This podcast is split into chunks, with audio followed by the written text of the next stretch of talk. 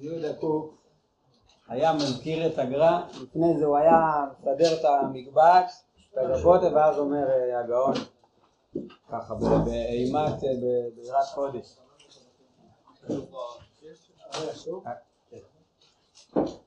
מה זה?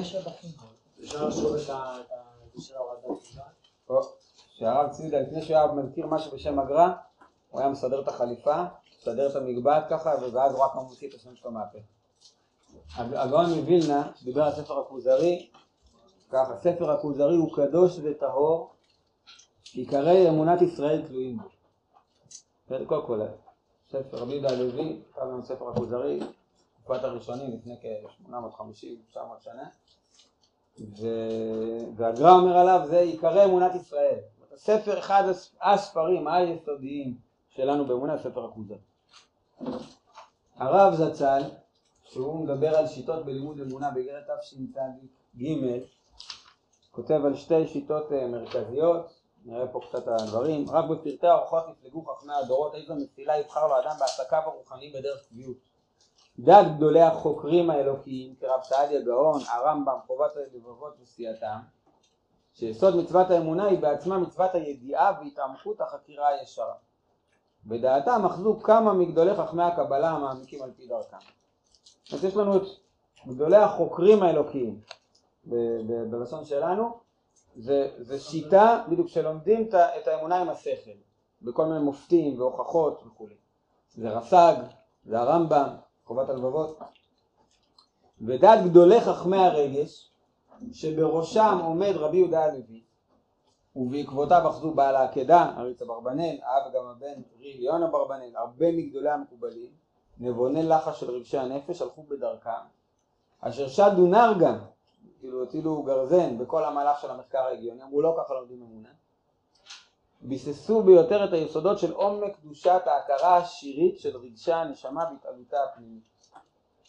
וערך קרשקש בעל אור השם תמך שיטה זו דווקא על פי עומק ההיגיון המחקרי עצמו. יש שתי שיטות, השיטה השכלית בשיטה הרגשית השירית, שרבי יהודה הלוי הוא עומד, הוא מוביל את השיטה השנייה, והם, רוב גדולי המקובלים הלכו בדרך הזאת של ריאל, בסדר? והרך קרשקש, מה? השירית הרגשית, עוד רגע נדבר על זה רגע. כן, לא? לא. והדרך השנייה מי המובילים שם? רבי יהודה הלוי הוא בראשה. והדרך השנייה מי המובילים? הרס"ג, הרמב"ם, בסדר? ומה, הם השכליים כאילו? כן. עוד רגע נדבר על הכוזרי, בסדר? אבל, אבל אנחנו עוד, עוד, לא, עוד לא הסברנו מה זה רגשי ושירי, עוד רגע נעמיק בזה הנושא שלנו היום, בסדר? עוד שאני אתן לך לשאול. והרב רשקש הוא הוכיח את השיטה השנייה לפי השכל, בסדר? השיטה הרגשית הוכיח לפי השכל, לפי עומק ההיגיון המחקרי עצמו. ואת בניין הרגש העמוק בתועפות עוזו בנה על יסוד מפלתה של הפילוסופיה ההגיונית. בשיטה זו, היותר קרובה לאורחא דמאמנותא, השיטה הזאת השנייה יותר קרובה לדרך האמונה, אורחא דמאמנותא, היא הולכת ומתחזקת במהלך הרוח של הדורות האחרונים.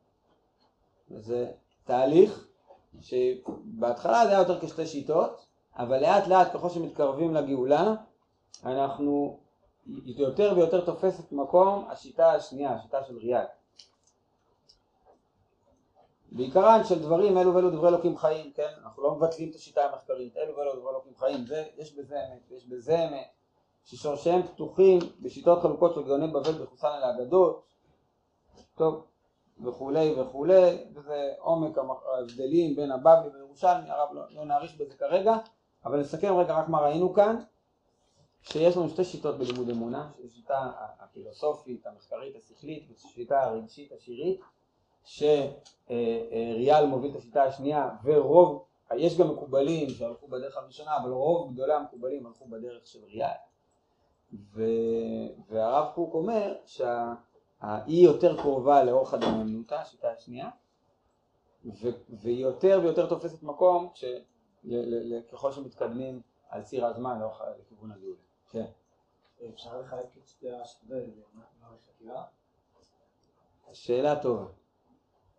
אנחנו נראה שיש יש בזה, נגיע במאמר ראשון נקודה ששם חלקו, ה... רואים שיש מחלוקת ריאל והרמב"ם, ממש על הנקודה הזאת, מה עדיף, האמונה שכלית של חקירה או אמונה תמימה, זה קשור, זה לא, זה לא אחד לאחד, בסדר? זה לא אחד לאחד. זה. קש- זה קשור, בסדר? אבל נחדד, היום אני רוצה יותר לבאר את, את, ה- את השיטה של ריאל ולהבין מה, מה הרב מתכוון בדבר. אומר הרב, יש לרב במאמר הראייה, יש שם אה, חלק שהוא נקרא שיעורים בספר הכוזרי, ושם, קטע משם הבאנו, הוא מביא הרב כמה משפטים שהם ככה, אני רוצה מאוד שנעמיק בהם והם נותנים לנו מבט מאוד עקרוני גם ללימוד כוזרי ובכלל לימודי אמונה ועוד כמה דברים. הדעה האנושית הפילוסופית היא באה ממופתים והוכחות כסימנים ואילו רוח האמונה הקדושה היא בהכרה עצמית פנימית כטביעת עין. הפילוסופיה אינה יכולה להבין את עומק האמונה לפי שהיא חפצה להשיג ולהבין את היותר גבוה מכלל האנושיות בשכל האנושי המוגבל. אנו אין אנו לומדים אמונה תרגומית אלא אמונה באמונה. עצות מרחוק אמונה הומית. ואנו מרגישים כי צדקו עד מאוד דברי החכמים בדור של אחרי הרמב"ם ז"ל שאמרו כי כל המבקש את האמונה בספרי הפילוסופיה הוא כאותו המבקש את החיים בבית הקברות. הרב נותן פה שני ביטויים שתגידו לי עוד רגע מאיפה הם לקוחים יש מושג של סימנים ומושג של טביעת עין אתם מכירים איפה המושגים? זה מושגים הלכתיים יפה, נכון, יפה מאוד, השבת האבדה באה במציע יש אבדה עקרונית מחזירים בסימנים. אם מצאת אבדה כדי להחזיר אותה צריך שמישהו ייתן לך סימנים יפה מאוד, לתלמיד חכם אפשר להחזיר אבדה בצביעות עין מה זה צביעות עין? אם תלמיד חכם אומר לך אני לא יודע סימנים תראה לי ואני אגיד לך אם זה שלי מותר לך להראות לו ואז הוא אומר תקשיב זה שלי? כן יש איזה אופניים מכירים את זה שכאילו יש לכם אופניים וחדשות אבל הספקתם לראות אותם קצת כן? זה לא לא שעכשיו עם הניילונים קנית נסעתם עליהם איזה שבוע. אתם לא לא יודעים להגיד סימן אבל אם תראו אתם תדעו להגיד זה שלי ואחרות תדעו להגיד זה לא שלי. וסתם אדם לא מחזירים ככה אבדה אין כזה אין כזה חכם. יפה. אומרת הגמרא, לא נראה את כל הגמרא, ותראו הגמרא שלפנינו בבא מציאה, היא אומרת זה כלי אנפוריה, כל- כלי אנפוריה זה כלים, אין פה ראייה, כלים חדשים עם הניילונים, זה אתה לא צריך להכריז, למה? כי אתה יודע שגם לתלמיד חכם אין בהם צביעות עין. אבל אם זה כלי לא מאוד חדש, כן מחזירים אותו לתלמיד חכם. מה זה תלמיד חכם? תראו את הסוף. אמר רב יהודה אמר שמואל, בעיה נתלת מילה אביד רבנן במשנה ובמילאיו, במסכת ובפוריה ובאושפיזה. יש שלושה דברים שבהם תלמיד חכם, הם, הם, הוא לא אומר את האמת לגמרי, הוא קצת משנה. אחד זה מסכת, אם תשאלו אותו, למדת את המסכת הזאת? הוא יכול להגיד שלא אפילו שהוא למד. בסדר, צניעות, ענווה, בסדר? אז זה תלמיד חכם, הוא יכול, יכול להיות שהוא יגיד שהוא לא למד למרות שהוא כן למד. דבר שני, פוריה זה מיתה, אם שואלים תלמיד חכם אם הוא שימש את מיתתו אתמול בלילה, אז יכול להיות שמותר לו להגיד שלא, למרות שזה כן נכון, למה מצד צניעות? והדוגמה השלישית הוא שפיזה, אורח. אם עכשיו מישהו יתארח אצל איזה משפחה, שואלים אותו, תגיד, איך, איך היה האוכל שם? "אה, בסדר, לא, למרות שהיה מעולה. למה הוא לא רוצה שכולם עכשיו יקפצו, כל העניים או לזה עכשיו יבואו כולם ליפול על המשפחה הזאת, אז הוא, כדי לא לפגוע בהם, אז הוא משנה קצת, למרות שהיה אוכל מעולה. זה... שאלה טובה, לא יודע, זה לא, לא ניכנס לזה עכשיו, לא שאלה שלך היא טובה. לא עונה לי למה, מי זה תלמיד חכם.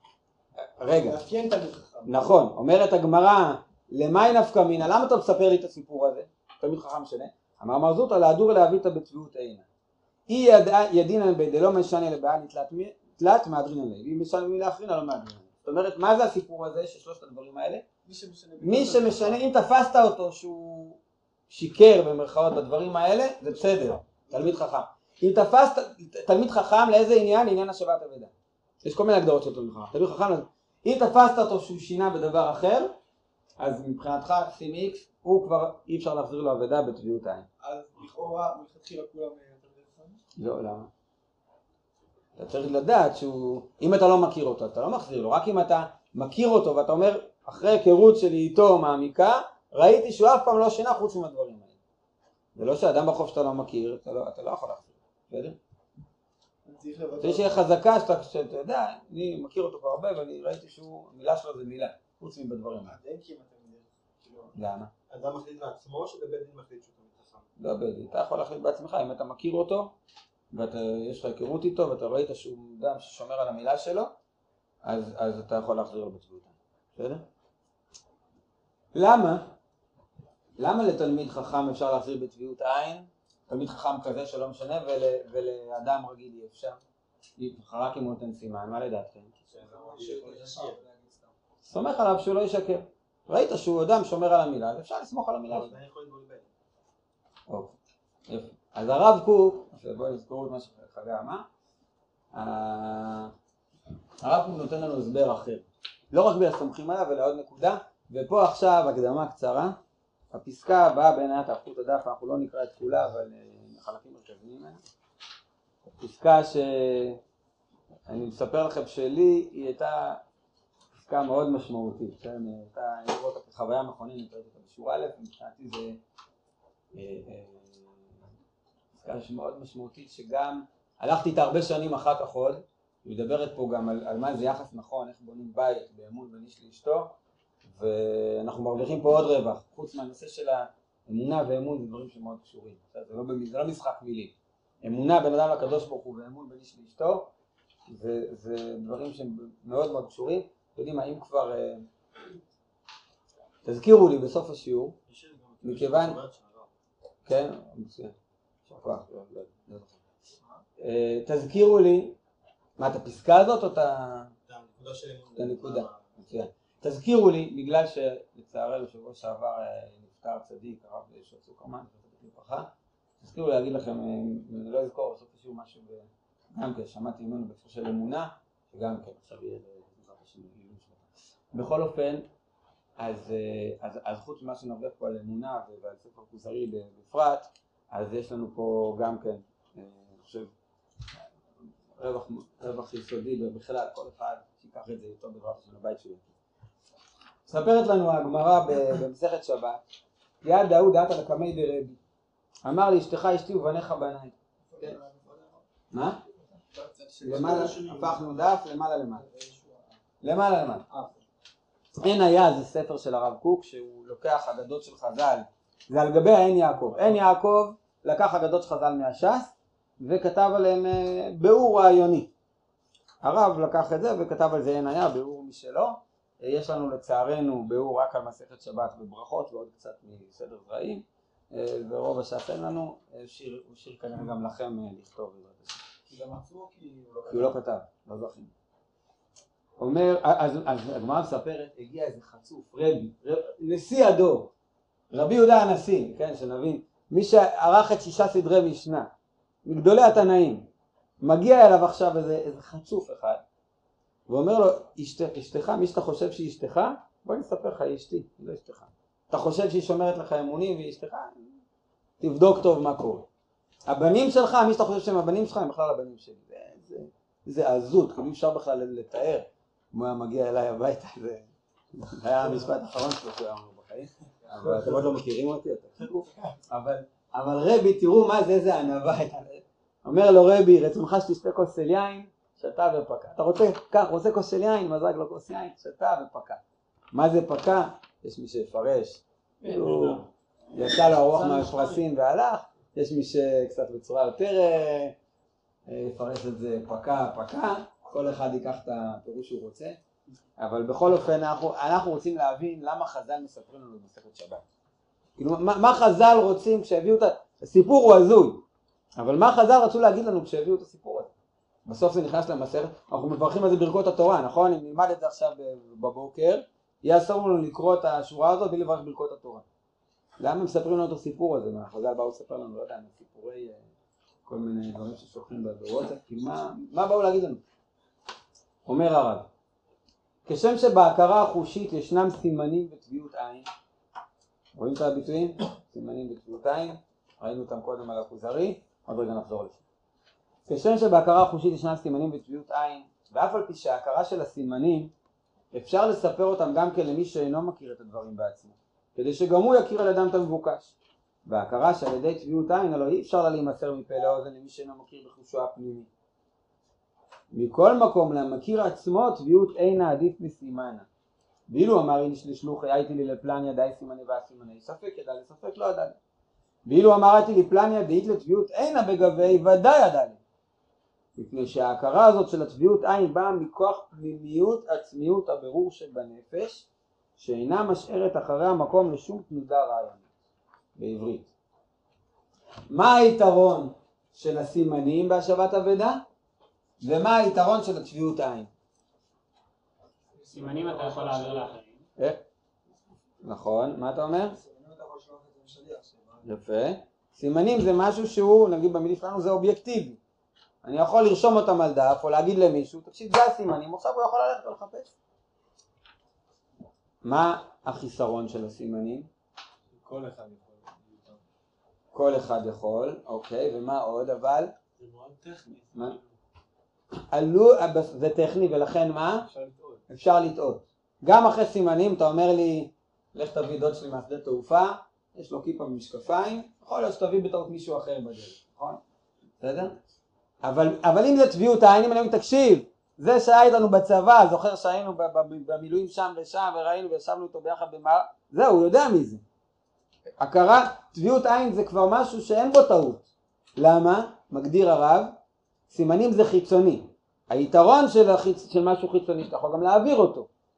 החיסרון שהוא לא ודאי. צביעות עין זה פנימי. נכון, אותו צד של החיסרון הופך ליתרון, בסדר? צביעות עין זה פנימי, לכן אתה לא יכול להעביר אותו. מצד שני, ברגע שהוא קיים מבפנים, זהו, נגמר הסיפור, אתה כבר מכיר את זה בהכרה פנימית ואי אפשר להסביר. אז להקביל את זה לסוגי הלימודי אמונה. רגע, שנייה, אנחנו נחזור לשם, אבל אנחנו עוד רוצים ללכת עם הרב פה, בסדר? עכשיו, כמו שזה ככה בהכרה, זה משפט ארוך, צריך להתרגל, המשפטים של הרב, משפטים ארוכים. כל זה זה רק כשם, בסדר? כשם שבהכרה החושית יש סימנים בצביעות עין, וזה היתרון של הסימנים, זה היתרון של צביעות העין, בסדר? כשם שהדברים נמצאים במושגים החושיים, כן הם נמצאים גם כך במושגים השכליים והמוסריים. בדעות ישרות ואמונות אמיתיות ונכונות. ישנם כאלה שיד השכל ההגיוני והגבוהה מופתית תקיפה בהם להכריח אמיתתם, על פי מופתים חותכים ומבוררים שאפשר לאותם על שפה וספר. ישנם אמנם גם כן אמיתיות כאלה שלבד מה שהם מתעמתים על ידי הכלל של התעמתות כללות אמונת התורה לפרטיה על ידי קללה שהתברר לנו בבירור גלוי שאין כמות על כל השמיים. עוד מסייע להם הרבה כוח ההכרה הפנימית המכרחת את אמיתתם.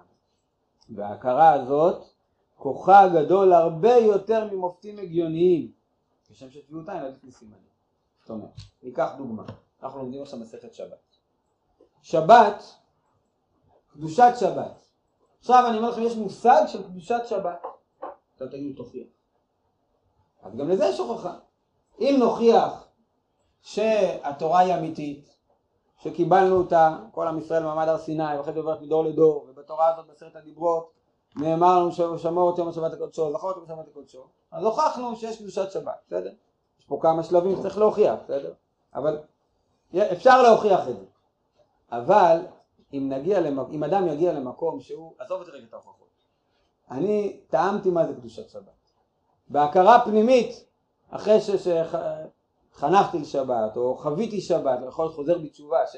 שפתאום טעם מה זה טעם של שבת, היה בתפילות בבית כנסת, ואחרי זה סעודת שבת, וזמירות שבת, ואיזה שיעור, או איזה התוועדות, והוא כבר חווה מה זה טעם של קדושת שבת, עזוב עכשיו, כאילו, לא, לא צריך את ההוכחות, מבחינתי זה, זה, זה כבר זה כבר משהו שהוא בהכרה הפנימית שלי שיש קדושה לשבת. וזה טביעות עין, וזה הרבה יותר חזק בסוף מכל הסימנים. זה לא שאין סימנים, אבל גם אותם דברים שיש להם סימנים כלליים, פרטים, לא משנה, אם הגעת בהם להכרה פנימית לטביעות עין, זהו, זה כבר משהו ש... כמו שרבי נחמן אומר, מי שטעם טעם הונג... יין הונגרי, טוב, כבר אי אפשר להטות אותו. ברגע שכבר טעמת את זה, זהו, אתה כבר זוכר את הטעם. יביאו לך טעמים אחרים, אה, זה לא זה, זה לא אמיתי. אני כבר מכיר את הטעם של שבת. כן? אז אה, השאלה אם רק בעלי תשובה יכולים להגיע ל... לא, לא, סתם נתתי דוגמה. שלך. קודם כל, סתם נתתי דוגמה, נפש? גם כולנו בעלי תשובה. זאת אומרת, זה מושג שגם תצטרכו להתרגל אליו. בעל תשובה זה לא רק מישהו שהיה לו פעם מגעיל באוזן ועבר איזה תהליך, גם אדם שנולד, אפילו משפחה חרדית, צריך להיות כל החיים בעל תשובה. נדבר על זה עוד, אבל אבל בעל תשובה זה מושג שאני רוצה כל הזמן להתקדם, להשתפר, להתקרב לקדוש ברוך הוא, להתחבר, ל... מצד אחד אני הולך עם כל המסורת ועם כל מה שהתחנכתי וכל מה שעם ישראל מעביר מדור לדור, מצד שני אני לא כופה על השמרים, אני, אני, אני רוצה עכשיו להיפגש עם הדברים מחדש, להקשיב ל, ל, לנשמה שלי, להקשיב לקדוש ברוך הוא, ללמוד את התורה בצורה חיה, בסדר? זה מושג שצריך להתרגל אליו. כאילו. מה זה? חוזר בתשובה. חוזר בתשובה זה נהוג להגיד על, על, על מישהו שהיה במקום אחד ועבר למקום אחר, אבל, אבל בעלי תשובה, כולנו בעלי תשובה. זה תנועת נפש פשוט? מה בעל תשובה אתה שואל? לא, שתי ה... זה, זה, זה, זה, תנועת, זה גם תנועת נפש, כי ראינו שגם בלימודי אמונה יש שתי אסכולות, בסדר? אבל, אבל זה לא, זה, זה יכול להיות שגם אצל אדם אחד יש שני צדדים. יהיה לו צד שהוא מצד אחד, גם, נגיד ככה, גם מי שטעם את, את, את מתיקות התורה, חשוב שהוא גם ב, ב, ב, ב, בהוכחות יהיה לו בצורה, בצורה שכלית איך, ש, איך שהתורה היא אמת, לא רק ב, בתחושות ובאותה הכרה פנימית, אלא גם שדברים ייכנסו למסגרת גם כן, בסדר? חשוב, זה מה שהרב אמר, אלו ולא דברי אלוקים חיים, שני הצדדים הם בונים את אמיתת האמונה, עוד נגיע לזה בהמשך, אבל, אבל הדגש המרכזי זה הצביעות עין, אבל אנחנו נחזור לשם, בסדר? אני רגע הולך שלב שלב פנימה. אני אדבר קצת בעל פה, בסדר? תראו אחרי זה בפנים, אולי נקרא מדי פעם כמה משפטים. אמנם, כדי שתישמר ההכרה הגדולה הזאת בצביונה, צריכים הרגשות הטהורים והקדושים להישמר בנפש על ידי השארת המעשים והטבת המידות. כדי להגיע לאותה, גם כדי להגיע וגם כדי לשמור את הטביעות עין הזאת, אתה, אתה לא מספיק, זה, זה צריך שיהיה נפש שהיא עובדת, שהיא עובדת על, ה, על, ה, על המידות שלה, מתקנת את החטאים, כי אם הנפש לא ישרה, אז גם היא לא תוכל להגיע לאותה טביעות, לאותה, להגיע לטעם, להרגיש את הטעם העמוק של קדושת שבת, את הטעם המתוק של התורה, צריך שהנפש, נפש, בוא נגיד בצורה כזאת, נפש ששקועה בתוך אה, אה, אה, יצרים מאוד גסים, ובתוך עולם של שקר, ובתוך אה, אה, המון חטאים, ובחוסר צניעות, יהיה לה מאוד קשה לה, להרגיש את אותה טביעות עין פנימית שקיימת אצלה, היא קיימת, רק היא כל כך מכוסה שהיא לא תרגיש כמה התורה מתוקה. כי, כי למה? כי התורה מתנגשת עם כל מיני הרגלים מקולקלים, עם תפיסות מקולקלות, עם... ובשביל לחדור לאותה אמת פנימית של אותה טביעות עין שקיימת אצל כולנו, צריך לעבוד הרבה הרבה, כי קודם כל לנקות פסולת, להוריד כמה קליפות, אבל אחרי זה כשמצליחים להוריד, אז, אז פתאום אדם לאט לאט מתחיל להרגיש את הטעמים האלה של, של אותה מתיקות שהיא קיימת כבר מבפנים.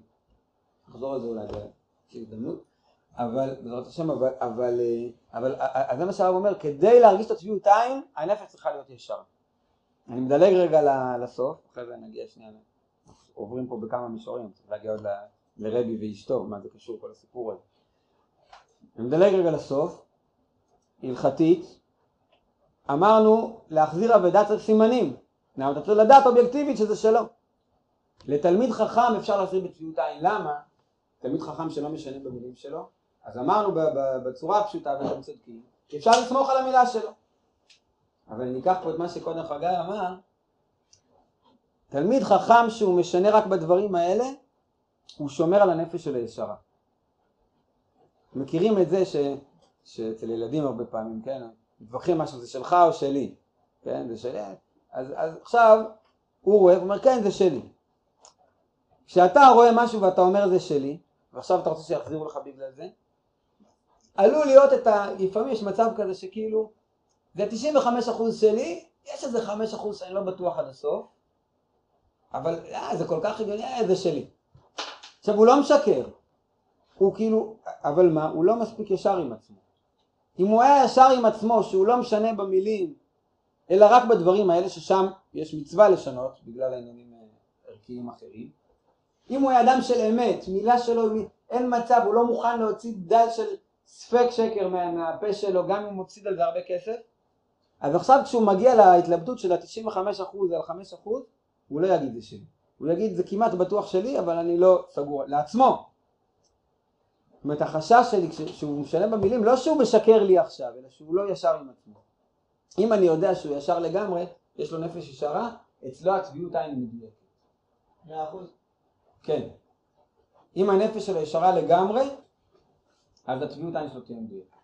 ואם, ואם זה לא, אם הוא מרגיש שאין לו צביעות עין של 100% רק 99%, הוא יגיד לך תקשיב, זה 99%. ואז אתה לא יכול להחזיר. צביעות עין זה 100%. סימנים זה משהו אחר. זה, זה קודם כל בהלכות השבת אביב. עכשיו מפה אנחנו רוצים להגיע קודם כל לרבי ואחרי זה נחזור לאמונה. כן? אז למה צניעות מעידה על אדם ישר? לא, צניעות זה, זה רק להגיד שפה זה שהוא משקר זה לא כי הוא לא איש אמת, אלא כי פה הצניעות גוברת על האמת. לפעמים מת- מתנגשים שני ערכים. ש- זה שאנחנו בוחרים מידות של צניעות שהוא מפגין כלפי אותו אדם שבוחן אותו אז אנחנו יכולים להסיק שהוא אדם ישר אבל יש מידות שנראה לי יותר רלוונטיות לבדוק אם אדם הוא ישר או לא. לא, לא כל אמת. הבחינה המרכזית פה לדעת, בחנתי אותו בהרבה סיטואציות וראיתי שכשהוא היה מוכן לוותר על, על כבוד, על כסף, על, על, על כל מיני דברים, לטובת האמת. תפסתי אותו פעם שהוא שינה, בסדר, אבל שם הוא שינה לא, לא כי הוא, האמת לא חשובה לו, אלא כי הוא, הצניעות הייתה לו יותר חשובה מהאמת, זה בסדר. גם פה יש הלכות, מתי משנים, איך משנים. למה דווקא צניעות יותר חשוב? לא יודע למה דווקא, אבל צניעות חזק זו שאלה טובה. אתה צריך לחשוב, לי, זה פתח גדול, השאלה שלך היא מצוינת, לבחון עכשיו, אם נתחיל עכשיו לסדר את המידות, אמת מול צניעות, מול... באמת הרבה יותר נשמע לי אה. יש שירות של אדם לא, רש"י אני מפרש- לא יודע, שואלים- שואלים אדם שימש את מידתו, פה הצניעות גוברת. רש"י מפרש ממש ששאלו אותו אם יצא לו זרע לבטלה, מה זה כבר מביך. יכול להיות, בסדר, אז צריך להיכנס פה עכשיו, זה לא הנושא שלנו, כאילו באמת לשים את המידות פה אחת, השאלה שלך היא מצוינת, זה פתח גדול לבירור, להתחיל לעשות סדר במידות בראש, גם צריך להבין בדיוק מה הסיטואציה, באיזה מצב מותר לשנות, זה לא מה שעכשיו אוטומטית כל מצב של צניעות מותר לשנות, זה דברים ספציפיים, אולי גם יש שיטות בראשונים, אנחנו לא, לא עכשיו אה, סוגרים את זה מבחינה הלכתית ומוסרית את הסוגיה הזאת, אומר שזה כאילו מידה מידה, כאילו אתה לא יכול להגיד במידה אחת שהיא מעל כולם, הכל כלי כמו חוכמה,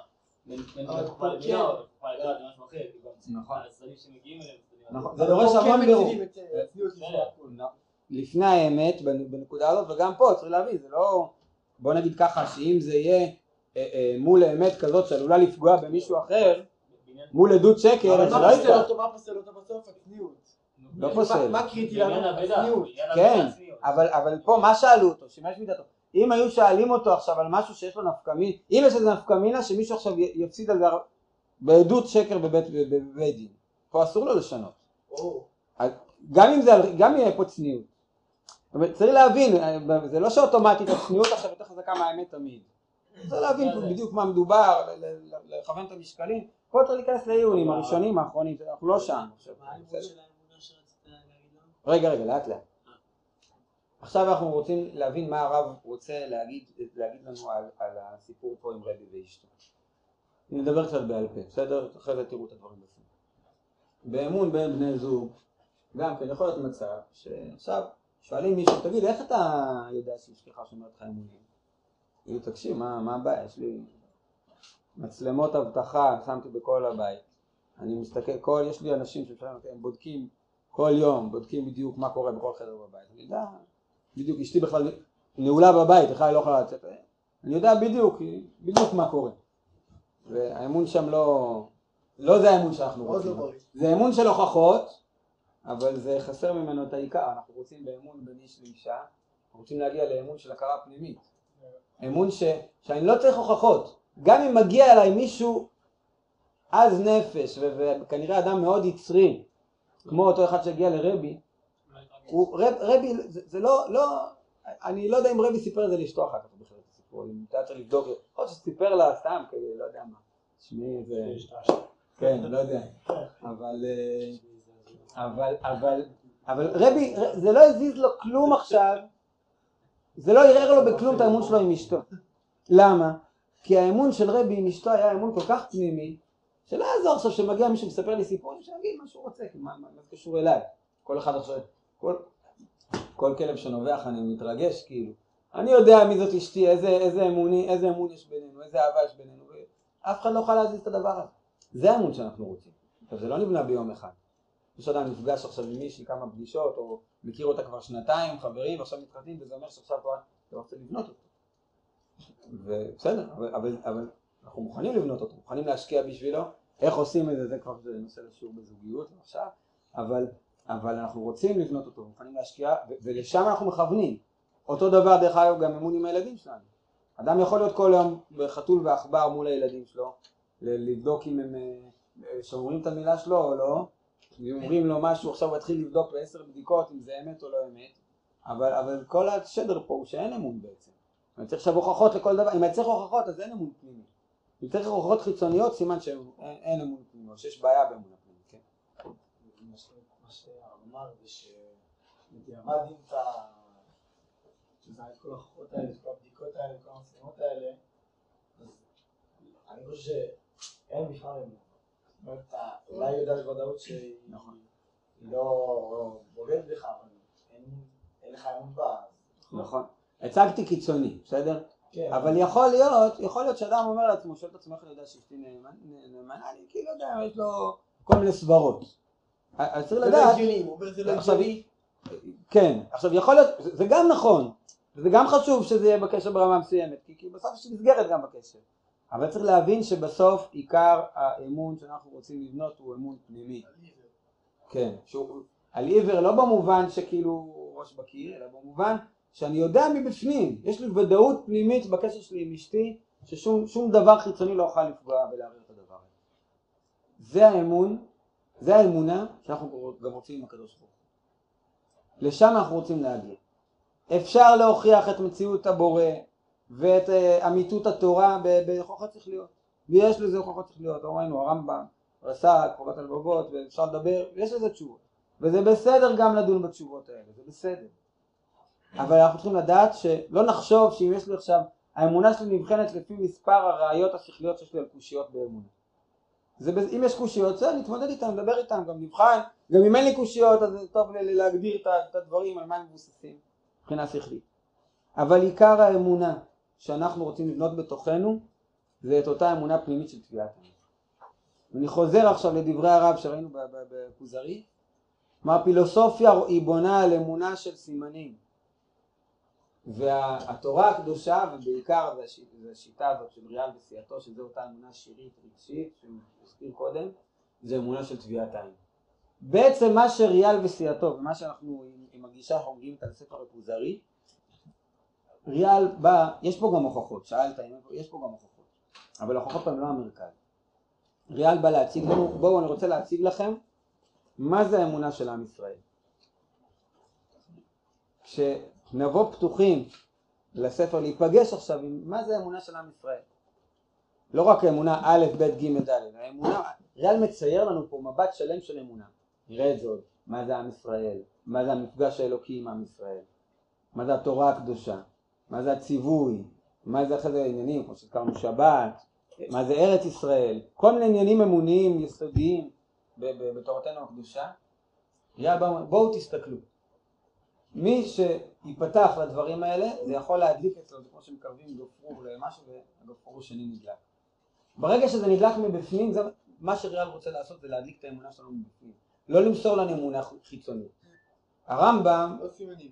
כן, בדיוק, הרמב"ם, הרמב"ם, רס"ג רוצים למסור לנו את האמונה בצורה חיצונית אובייקטיבית. עכשיו זה, זה, זה, הרב אמר שלא נזלזל, זה אלו ואלו דברי אלוקים חיים, חשוב גם, ודאי שחשוב, הרמב"ם אה, לא צריך את האישורים שלנו, רס"ג לא צריך את האישורים שלנו, גדולי ישראל, ודאי שזה חשוב גם, אבל עיקר מה שאנחנו רוצים לבנות בטח בדורות שלנו זה את אותה אמונה פנימית, ולכן אני, אני מסכם את הדברים, אל תשאלו קצת שאלות, אם נספיק קצת להיכנס פנימה לספר, זה גם קשור לפתיחה, סיפור של החלום, אבל נגיע לזה, בעזרת השם.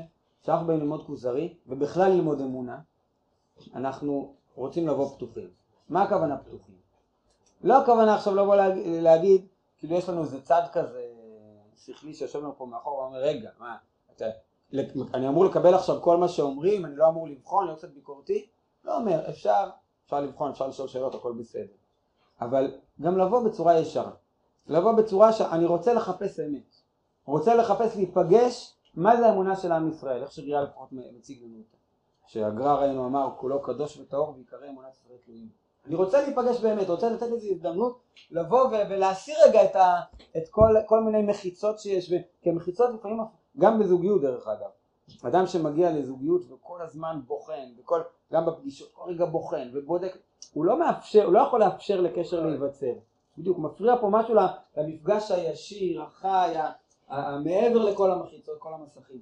אנחנו צריכים להגיע פתוחים, אה, לא אומר לא לשאול שאלות, אבל מצד שני כשיש דברים שהם ישרים, לא, תמיד אפשר לשאול ואולי, אולי ככה, ואולי עכשיו למישהו ראיה, הרבה אולי, על כל דבר אפשר לשים סימן שאלה. אבל בואו בוא נגיע פתוחים ישרים, מה, מה, מה, מה ההכרה הפנימית שלנו אומרת. הדברים האלה, יש פה ניכרים דברי אמת? בדבר שנפגשים ואנחנו מרגישים ניכרים דברי אמת, אז מבחינתנו, זה, הנה, זה חדר להכרה הפנימית שלי. זה צריך לעבוד, לאט לאט, שאלות, גם שאלות תתמודד. אבל מצד שני, אני אומר, לא להגיע בצורה שאני עכשיו נכנס לשיעור מתמטיקה, כאילו שיעור גיאומטריה, אם הוכחתי במשפט פיתגורס מדויק, של שורשים חופפים, מצוין. אם לא, סימן, אי אפשר ככה ללמוד. בסדר? אז זו גישה עקרונית שהרב, אי אפשר ככה לבנות קשר, אי אפשר ככה לבנות קשר עם, עם, עם אשתי, עם, עם הילדים שלי ועם הקדוש ברוך הוא. אנחנו רוצים לבוא לבנות את אותה הכרה פנימית, זה לוקח זמן, בסדר? זה לא ביום אחד, אנחנו לא לחוצים לשום מקום. אבל אנחנו באים בגישה הזאת. שאלה. הרב אמר שהוא. אה, כן, אז נגיד משהו כן בהקשר לזה, תודה. הרב צוקרמן, ואחרי זה אני אתחיל לקרוא רק ממש את הפתיחה עם, ה, עם הרקע של החלום, וזה נסיים. הרב צוקרמן, עכשיו זכיתי לשמוע ממנו קצת שיעורים, לא הרבה. אחד השיעורים שהעביר הרבה גם על, על אמונה, יש לו סדרות ב- ב- ב- ב- בלימודי אמונה באופן כללי. יש שם הגדרה. אמונה זה, זה כמו, בלשון גם כן אומנות. גם אמון, כמו שדיברנו קודם, אבל גם אומנות. מה זה אומן? יש לנו כל מיני סוגים של אומנות, נכון? יש לנו ציור, פיסול, ניגון, אה, כתיבת שירים ועוד. מה זה אומן? אומן, כל אחד יכול לצייר, נכון? כל אחד יכול לכתוב שיר, כל אחד יכול להמציא מנגינה. מה מבדיל בין אה, ציור שאני אצייר לבין ציור של אומן, או בסדר, וכן הלאה? האומן הוא, הוא, הוא יודע איך לקחת רגשות מאוד מאוד דקים שקיימים בפנים ולתת להם ביטוי מדויק או בצורה של ציור או בצורה של מנגינה. שעכשיו אני, אני אדם פשוט אשמע את המנגינה הזאת ואני אתרגש ממנה. או אני אראה את הציור ו- ו- וזה יעורר בי כל מיני רגשות. למה? כי, כי הוא הצליח לגעת ברגשות פנימיים ולתת להם ביטוי מדויק אה, בצורה חיצונית לפי השפות האמונה, האומנות השונות ועכשיו אנשים נפגשים עם זה וזה מצליח לעורר אצלם דברים שהאומן רצה לעורר אצלם זה, זה האומן, האומן. אומן זה מלשון נאמן, למה מלשון אמון? כי הוא נאמן, הוא מצליח להיות, הציור שלו נאמן לאותו רגש פנימי. כשאני אצייר משהו, יהיה פער גדול בין הרגש שרציתי לבטל לבין מה שקרה על הדף, כי אני לא יודע, אני לא יודע לצייר. ואז, ואז הציור שלי הוא יכול להיות קשקוש. גם הנשמה שלנו, אמונה בעצם זה חיים כאלה שהם נאמנים לאותה נשמה שקיימת בתוכנו. זה אומנות בהופעת הנשמה. אמונה זה אומנות בהופעת הנשמה או בהופעת האור האלוקי שבתוכנו. אדם שהוא חי חיים של אמונה, וחיים של אמונה זה לא רק הלכה, זה ודאי הלכה, כי בלי הלכה זה לא, לא יכול להופיע את הנשמה. זה, זה הלכה, זה מוסר, זה קדושה, זה, זה רוח התורה, זה כל מיני דברים שהם מחברים ביחד חיים שלמים של אמונה, שאני מצליח לתת ביטוי כמה שיותר מדויק לאור האלוקי שמופיע דרכי. זו הגדרה ששמעתי ומאוד התחברתי אליה של הרב צוקרמן, וזה גם עכשיו מתחבר פה לדברים שראינו, בסדר? שהצד של אמון ואמונה, שזה נובע מעולם פנימי ולא מעולם חיצוני.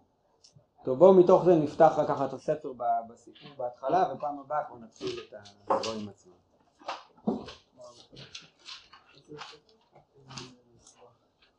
קודם כל הכותרת של הספר, ספר הפונדרי, הוא ספר תשובות לטענות נגד הדת המושפלת והבאת ראיות להגנה עליה. בתקופת, מה זה? את הגר"א. נכון. אה, זה הרמב"ם בשיטה השכלית. כן. אה, בתקופת ריאל, בתקופת ריאל, היהדות, היהדות וה- והאמונה בתורה הם במצב מאוד מאוד מושפל, כשהנצרות והאסלאם שולטות ברוב העולם, וכל מסעי הצלב במקביל, וגירושים, דברים, וה- והג'יהאד האסלאמי, כן, ההרג וכולי? לפני כ-800-900 שנה. ריאל היה לפני, תקופת הרמב"ם פחות או יותר, בסדר, 900 שנה. בסדר? מה? לא, לא, תקופת הראשונים. והוא בא לכתוב את הספר כדי, בשבילנו, לא בשביל הנוצרים, לא בשביל המוסלמים, אלא כי הרבה בתוך עמנו שהרוח נפלה, כי רואים אה, איך, איך היהדות מושפלת, ואיך הנצרות והאסלאם הרימו את הראש, והיה גם טענות, והיה כל מיני ויכוחים, מעמדי ויכוח, נזכיר את זה בהמשך, ששרפו ספרים וגמרות וכולי, וה- והאנשים הפשוטים הם איבדו קצת את, ה- את זקיפות הקומה באמונה שלנו בתורה, בא ריאל כדי לחזק את הדבר הזה. ספר אייל בפתיחה, שאול שאלונו לטענות ולתשובות אשר איתי נגד טענותיהם של החולקים על דתנו מבין הנמשכים בפתיחה, בסדר? אה, איזה עמוד, לא יודע, כל יודע, לא יודע, ככה זה נראה אצלי. כן, אה, אחרי כל ההקדמות האלה במבוא הזה. הספר עצמו, בסדר? אה, מה? לא יודע, מה זה? שאול שאלוני? לא, לא, לא. זה פתיחה של המחבר של... 795. הנה, מאמר ראשון פה. בסדר? שאול שאלוני, כן. שאול שאלוני לטענות ולתשובות אשר איתי נגד טענותיהם של החולקים על דתנו מבין הנמשכים אחר הפילוסופיה ומבין מאמיני דתות אחרות ומבין המינים מבני ישראל, כן?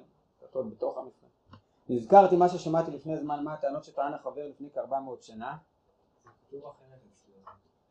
יש לנו כמה, כמה, ספר הכוזרים נכתב בערבית, יש לנו כמה תרגומים, זה התרגום של אבן יהודה ושמואל, יש תרגום של יהודה בן תיבון, מה?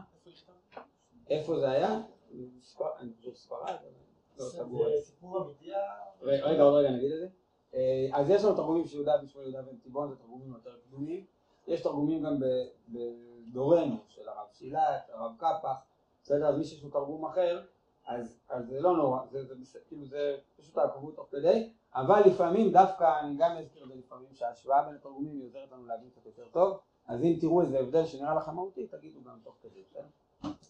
אה, אז הוא מספר שכן, טענות שטען החבר לפני כ-400 שנה, בפני מלך הכוזרים, טענות שעל, אשר על פיהן קיבל המלך את דת היהודים, כמו שהדבר מפורסם וכמו שהוזכר בספרי דברי הימים.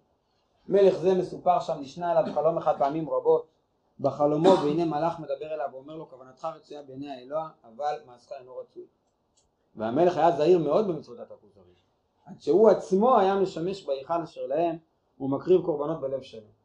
אולם עם כל אשר הוסיף לשמור את המצוות ההן היה המלאך נראה אליו לילה לילה ואומר לו כוונתך רצויה אבל מעשך אינו רצוי. דבר הזה גרם לו למלך הכוזרים לדרוש ולחקור בדבר האמונות והדעות. סוף דבר התייעד הוא ועם רב מן הכוזרים איתו. הנה רבות מטענות החבר היו לי לקורת רוח באותן מסכימות עם דעתי ואומר ראוי הדבר כי לכתוב את הטענות ההן כאשר יתגלגלו והמשכילים יבינו. הסיפור הוא סיפור היסטורי שממלכה יש ממלכה באזור אה, אה, צפון ה... מה זה? אשכנז. כן, הצפון צפון של אזור סקנדינביה ו- והנמר שם איפשהו, שממלכת כוזרים שהתגיירו. סיפור היסטורי שלפני כ-1300 שנה. בסדר? 300, כן, 1300 1400 שנה. יש, כן, כן, זה, זה, ההיסטורית היה סיפור כזה שהתגיירו, לא יודעים, כאילו, עוד רגע אני... אמ, יש, אה, הכוזרי המפורש מביא איגרת שכתב אחד מגדולי אה, תקופת הגאונים, אני חושב, כותב איגרת למלך כוזר, שמעתי שיש איזה מקום ש, שיש מלך ל, ל, ליהודים, כן, שיש עם יהודי שהתגייר, שיש מלך, רציתי שתספר לי, אם הייתי יכול, הייתי עכשיו בא, עובר ארצות, בא לראות, והפלא הזה שיש לעם ישראל שלטון, אה, נמצאים כבר כמה מאות שנים בגלות, ופתאום יש שומע שסמל, תספר לי כמה סוסים יש לך, כמה חיילים, זה נשמע כמו איזה מכתב ריגול כזה, אבל בכל אופן, אה, לפעמים אנחנו מזכירים את זה לחיילים לפני שהולכים לצבא, לראות איזה התרגשות היה לו שיש איזה ממלכה של יהודים באיזה חור בעולם שהתגיירה וזה כל כך ריגש אותו ויש להם צבא להבין מה זה שהיום יש לנו בארץ ישראל צבא שלנו סגור סוגריים. בכל אופן היה סיפור כזה. ריאל מחליט לקחת את הסיפור הזה ולבנות עליו את, את ספר הכוזרי. לא נראה שבאמת ריאל היה לו את הפרוטוקולים שם של ה... מה טען מלך כוזר ואיך התגלגל ואת החבר שהוא פגש ואיך הוא התגייס נראה שיותר שהריאל כאילו המציא את זה והלביש את זה על הסיפור הזה גם צריך לשאול את עצמנו למה הוא בחר את זה דווקא מה? כמו ספר איוב, שמה? שאיוב, אה, אם לא היה ולא נברא, אה, היה סיפור איוב. אוקיי, בסדר. אבל אני צריך להבין למה ריאל בוחר את הסיפור הזה, אולי אם נספיק ניגע בזה קצת. אבל אני רוצה לגעת פה ב, ב, בנקודה הזאת של החלום. מה ריאל רוצה להגיד? הוא אומר שהיה מלך, שהוא היה הדוק מאוד בדת הכוזרים, הקריב במקדשים שלו וכולי, אבל מגיע אליו חלום, כוונתך רצויה, מעשך אינו רצוי. עכשיו יש פה בעיה. כי כשאני עכשיו פותח את הספר, קורא את הפתיחה, אני הייתי עושה אחורה פני קדימה צעד. כאילו, אם, אם כל הספר בנוי על זה שהיה למלך כוזר איזה חלום, שאמר לו כוונת, הגיע אליו איזה מלאך בחלום, אמר לו תקשיב אתה לא בכיוון, תחפש, כן, תחשב מסלול מחדש, שישנה, אז, אז מה זה? שישנה דרכו.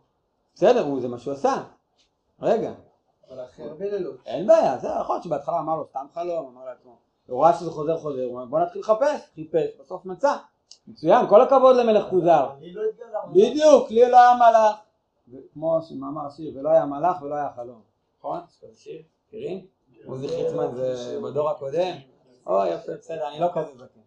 אז, אז לא היה מלאך ולא היה חלום. אז, אז למה? חבר'ה, אחרי זה נעשה שיעור ניגון. התוועדות, התוועדות חיצמן אחרי זה. אה, אז למה שאני אמשיך עכשיו לעמוד הבא בספר? אם, לא, אם כל החיפוש של מלך כוזר הגיע מהחלום הזה, לא, כאילו למה שאני... זה לכאורה לא חכם לכתוב את זה כפתיחה של ספר. אם זה לא קשור, למה אתה מביא את הסיפור של החלום? למה זה קשור אם לי היה חלום או לא לא היה חלום? כאילו, בסוף הוא יצא מזה מסקנה גדולה. יכולים ללמוד המסקנה. אבל על מה המסקנה מבוססת? על מה, ממה נפשך? אם זה לא משמעותי, אל תספר לי את זה, ריאל, למה אתה מספר לי? לא, יש לזה משמעות כאילו שהוא בא והוא משנה את דרכו, אבל זה לא לא, אבל- שאנחנו צריכים כאילו... אבל אה, לא- למה ריאל מכניס את החלום? למה ריאל מכניס את החלום? סתם שיהיה מעניין, שיהיה... אז אנחנו- ולמה הוא בא, המלך כוזר מתחיל לעשות שינוי כל כך אז רגע, אנחנו בגישה... לא,